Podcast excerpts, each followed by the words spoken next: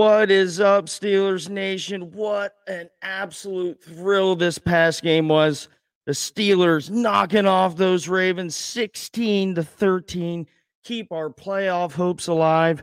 And like I've been telling you guys for weeks, the planets are aligning for this group to do something special. And I'm going to give them a little something special right now. The train... Great job all the way around. We'll get into it because I'm bringing in one of my buddies, my show friend, Mr. CJ himself. What's up, brother? How you feeling now? Not much. What a dumb game. Just dumb. Dude, I was ready to turn it off. Yeah, it was. That was 2 hours and 45 minutes of just pain. Right. And 5 minutes of pleasure. Yeah. Unbelievable. And, dude, it came out. The ending is exactly how it's been since the bye week, man. These guys, these kids, essentially, they're not even, like, really, most of them aren't even men yet, man. They're still boys in the NFL, and they are cardiac kids. They're not done until the final whistle, and, boy, I got to hand it to them, man. There's a lot of good things that came out of this game that the score doesn't really indicate, or the first three quarters don't really indicate. Yeah, really, the first 56 minutes were, I don't even know, just bad football. Not bad football because, you know, the defense did their end. The offense was moving the football. It was like watching a game from 1965. Right, yeah. Just smash mouth. Both teams are running the ball at each other in different ways. Hey, JT tuning in. He said black and blue, baby. Black and blue. Yeah, there was some bruises left on some multiple players, but let's get into it, man. We'll just go positional groups. Let's just start with the defense. You want to talk about bending and not breaking. Yeah, this was such a low possession game. I mean, they said it was the first time all year in the NFL that in the first quarter, that there was only one possessions for each team. Right. So we knew right away this was going to be a low possession game, and each possession mattered. I texted you and I said, man, the Ravens go out and they score on three of their first four drives. Not good. No. And at the end of the day, though, they only had 13 points. Yes. Yeah, exactly. And the classic case of bending and not breaking. That, you know, they didn't. Technically, I mean, Dobbins, let's see here. He had 17 carries with 93 yards. A lot better than last time we played each other, but he still had those big chunk runs that ultimately I was starting to feel was going to put the game away in the Ravens' favor. Mm-hmm. And it seemed like, to me, those first three quarters was kind of like a wash. They were playing right into – both teams were just like, all right, let's get this to the fourth quarter. We're going to keep handing the ball off. We're going to play a vanilla offense, and let's see what happens in the fourth, right? Yeah. Who wants to blink first? Right. Well, the Ravens blinked. Mr. Huntley finally blinked. Yep. And but, you know what? And it's just funny how the game ends with our defensive mantra this season is getting interceptions. Mm-hmm. Wouldn't you believe it? And that's what Minka's second game ceiling interception this year. Mm-hmm. I think the only frustrating thing that I have to say about this was, so Tyler Huntley has 14 completions. 12 of them went to the tight end position. Mark Andrews has 9 for 100. This is actually the first big game that Andrews has ever had against Steelers. Usually he's been contained and shut down. Mm-hmm. Yeah. And it was just so frustrating. You're watching along with game. You're like, literally, you have one guy to defend, and it's Mark Andrews. And then, obviously, Isaiah Likely, 3 catches, 12 yards, whatever. It's going to happen. He's their Zach Gentry, another big body over the middle of the field. Nothing special. Yeah. But I thought the tackling, I don't know to you, but like the first three quarters, the tackling in the open field was just so frustrating. It was just lackadaisical. It was like they just weren't in the game at some points. Like, they just didn't have the energy and they couldn't get themselves up for the game. They were not fired up off the rip like me and you were. I mean, the start of this game, I was ecstatic. I could hardly breathe. My heart rate was excessively high. I've been fired up for this since, you know, noon. Right. It's New Year's, baby. And also to all those listeners out there and everyone else, Happy New Year's to you guys. Hope you guys had a very nice day. What better way to cap it off than the Steelers? Oh, beautiful, beautiful, beautiful, beautiful. Now let's move into the offensive side of the ball with our reactions. Let's start first with the overall schematics of the offense, most notably the play calling. Well, you know, as I said in the group message also, I think the announcer nailed it. I think Collinsworth nailed it. This was a high school football game. We're going to run it right. We're going to run it left. And then if it's third and long, we're going to throw. Right. And it's like JT saying right here, didn't it seem like we wasted a lot of opportunities on offense for three quarters? Absolutely, man. And then on the second to last possession we have in the ball game, which at that point of time was arguably the biggest drive of the game for us, Najee Harris isn't even on the field. Arguably, your best offensive weapon is nowhere to be found. No, how does that make sense? And, you know, we're sitting here, we're in week 17, and we're finally seeing Jaylen Warren and Harris on the field at the same time. Right. Yeah, it took that long. It took 17 weeks to get two of your most dynamic players on the field. Now, the smartest man in the room, he knows what he's doing. He's a seasoned veteran. He has coordinated championship offenses his entire life. Oh, yeah. Right. Yeah. We don't question that guy. Bowl. You don't question the Canadian, right? You just don't. Well, one thing that you look at is they just didn't do anything. No, it was stagnant. They were running the football at almost 5 yards a pop. Mm-hmm. So as a team, they had 41 attempts on the ground for 198 yards. Freight train. How many play action passes did they run? I said zero earlier. Zero. Yeah. What are we doing? Yeah. Yeah. When you have the defense, we finally have the defense worried about our run game. We don't take advantage of it. We just continue doing the same exact things. And it's like I said earlier, we were getting predictable. It seemed like every second down we ran the ball. First and second down, we'd run the ball. You know what's like? It's like going to a restaurant, right? Nice, you go to a nice restaurant and they give you a nice drink list, right? Here's our specialty drinks. You're looking at your finger and you're going down the list and you're like, I want this, then I want this, and then I want to try this, right? Right. Next thing you know, you have a glass of red wine coming, a glass of white wine coming, and we're going to get a bottle of champagne, get some bottle service.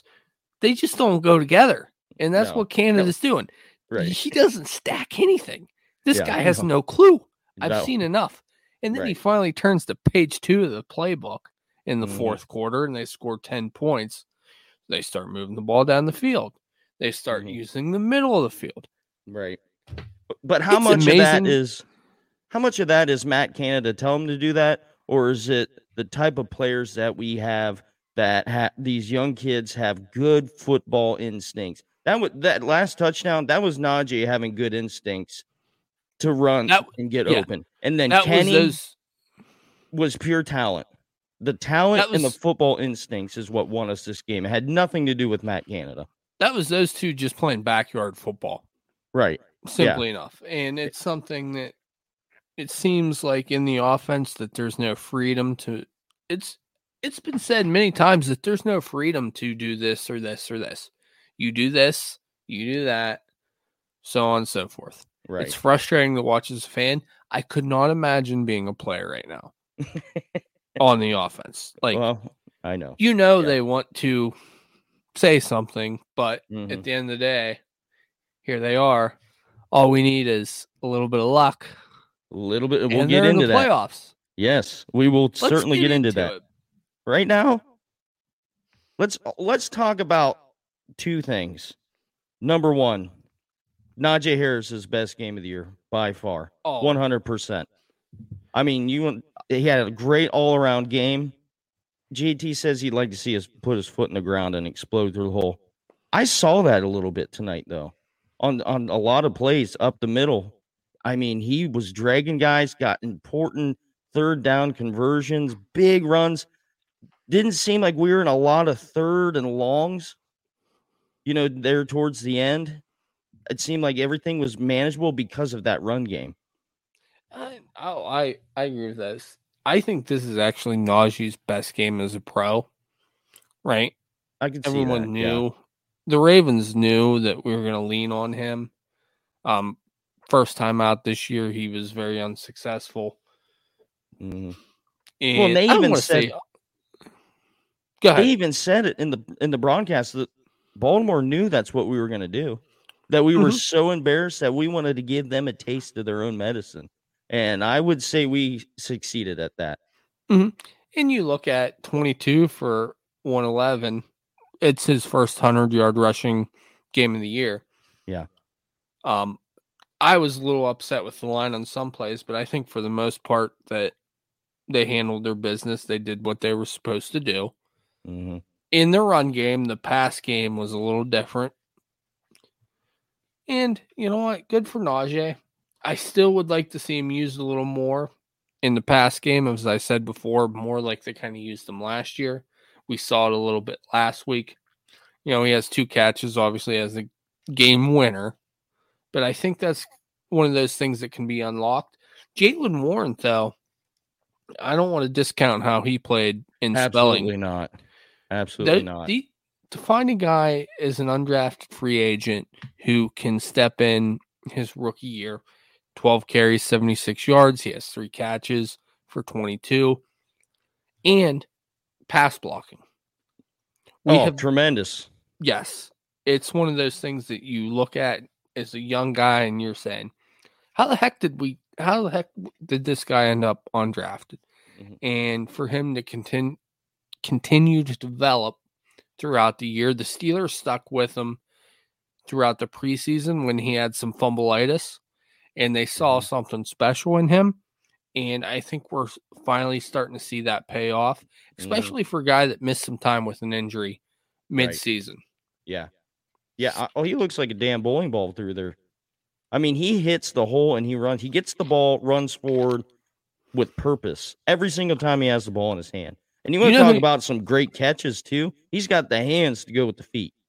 You know who he reminds me of is Maurice Jones-Drew. I can see that, yeah. Yeah. I was going to say Doug Martin. Old Dougie. I don't know. Yeah, I could see it. Yeah. I could see it. But last here, CJ, Kenny Pickett. Yeah, let's get into it. Well, I want to give a shout-out to another guy. Okay. I've kind of crapped on Steven Sims as the wide receiver. You have? A lot. Yes. Yes, you have. Big catch late in the game, and it'll lead us into Kenny. But him going over the middle, giving up his body, holding on to the football is something we've been missing throughout this entire season. Right. Right? Anytime someone goes over the middle, they hear footsteps. And they take a hit. They don't want to take a hit. He's stuck Steven Sims, finally, week 17. Yep. Hey. Huge catch. Mm-hmm. But, so moving into Kenny, we got to give him a nickname, man. Is it Kenny Cool? Kenny Clutch?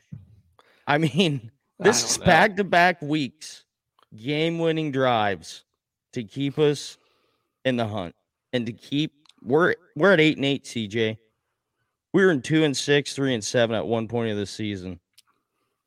And it's what is like he now? Switch. Is he 6-3 as the starter? Yeah, yeah. This is his 6th win. I don't think, and I love Kenny. And this kind of unbiased opinion, I've said to all you guys, stick through it. because I don't think the offense is tailored in a QB-friendly way. Right.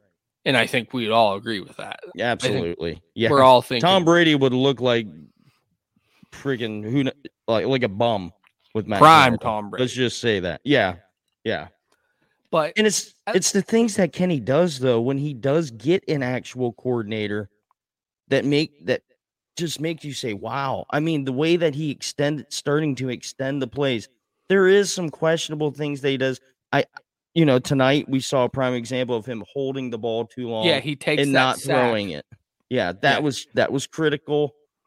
But he makes up for it in the critical moments. You know, it makes the Dolphins game seem so long ago that it doesn't even matter. You know what I mean? Which it does matter in the scheme of things as we're trying to fight for a playoff spot. We'd be in, baby. But yeah, we would 100%. We would have just clinched tonight for sure. Mm-hmm. You know, and I look at it as this: you have a young quarterback who, by all accounts, from the local beat writers, who didn't get a lot of reps early on. He got some in training camp, but once they broke camp, Mitch was their guy. He was taking the first team reps. Right. And we're starting to see this growth. We're starting to see much better decision making, so on and so forth. Like we said, he took that sack where if he throws it away, makes us in a much better position. But he didn't dwell on taking that sack. That next play, He steps up and he hits, I believe it was Friermuth over the middle for like 13, 14 yards. Mm-hmm. I'm liking where we're at right now. More importantly, I like that he's playing meaningful football this late into the year in his rookie season. What more could you really ask for? Nothing really. You know what I mean? And for a guy that's a rookie, he's making these plays at the end of games that are like a seasoned veteran. Mm-hmm. You know what I mean? The pass accuracy is coming out. It's like Kenny plays better when he is under a pressure, some sort of a pressure, you know. And I have a question for you because, you know, I said it in our group message. I said, well, here we go. We got a 4-minute drive. Canada's going to open it up. He drove right. He literally, him and the guys drove right down the football field. Right. There's no questions asked. It was with ease too. Yeah. It wasn't like there was a big third down play other than the Najee touchdown. But like prior to that, it was like a hot knife through butter, baby. Right. Yeah. And it's like I said at the beginning, I think it was more them with their football instincts and their talent more than I think it was Matt Canada. I think it had more of their fingerprints on the whole situation. I think in the huddle, Kenny just kind of took control and said, hey, guys, this is what we're going to do. Now we're going to go fucking do it. And, you know, you look at it and Najee, I think the perfect example, I don't know if you watched the post game on NBC. Najee and him, very professional-like interviews. And next thing you know, Najee snatches the mic from that poor woman who's probably she's probably thinking in her mind, I'm about to get fired because I just let go of the mic. I've had those classes with broadcast stuff. You never let go of the mic. You never let someone take the mic. No. He takes the mic and he goes on this rant how Kenny P, they believe in him and all this other stuff. Yep. And I think one of the things that we don't see or appreciate enough is how those guys around him through these turbulent times have believed in him. Right. More than others at any point. And I think there's something to be said about their trust, their belief, their wanting in his leadership. So, you know, I feel good heading forward about that. Well, and you know me, I've been the biggest Kenny hater since the beginning of the season. I was ready to pack it in and try to go after C.J. Stroud. You know, I was ready for it. I tell you what, there's nothing that gets me more fired up than a 5'11" quarterback from Ohio State. Let me tell you. I don't want to pile on too much here, Fred, after what you dealt with. Yeah, thanks a lot. Anyway, but why don't we quickly go over who we're rooting for next week? You got that handy? Well, I do know that we need Buffalo to beat New England, and we need the Dolphins to lose. And, of course, we need to win ourselves. Let's go, Jets. We need to ride that Mike White train the whole way to freaking California. Yep. I'm a big Mike White fan next week. Actually, probably Kansas City, which we'll discuss more on Thursday. Right. But what more can we ask for in a year where we know we're rebuilding? It's been a hellish year. Reloading. We were 2-6, and I was sitting here. It's time to tank, baby. Yeah. Let's throw in the towel. Yeah. This needs to bottom out. Yeah. And to just nothing. And to sum it all up and to finish us off, I got to give Coach T credit, man. He never lost this football team.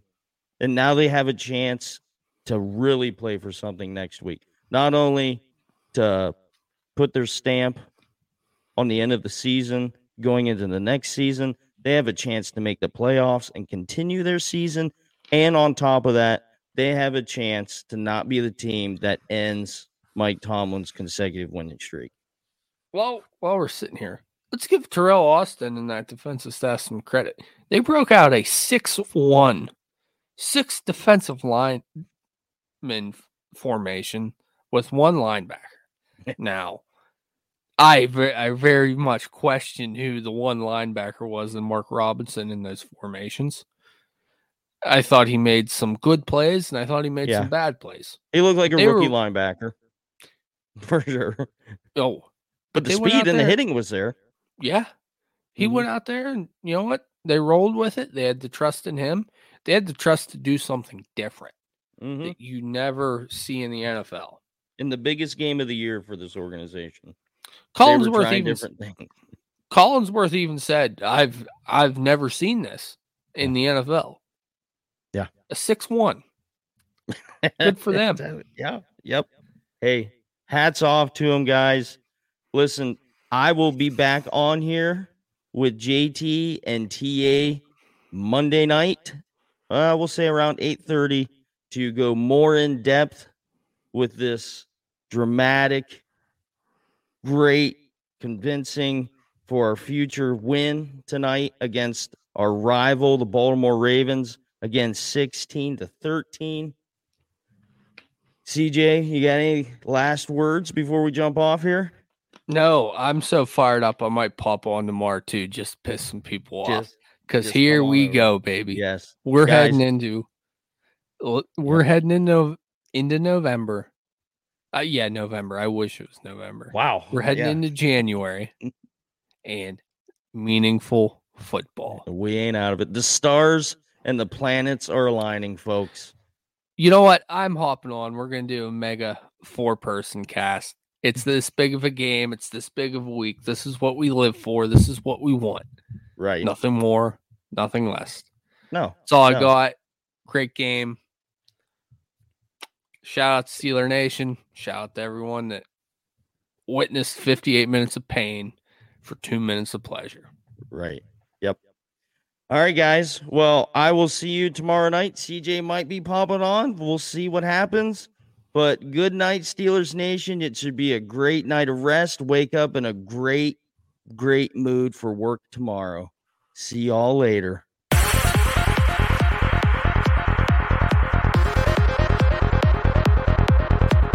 Check back next week into the Steelers Realm.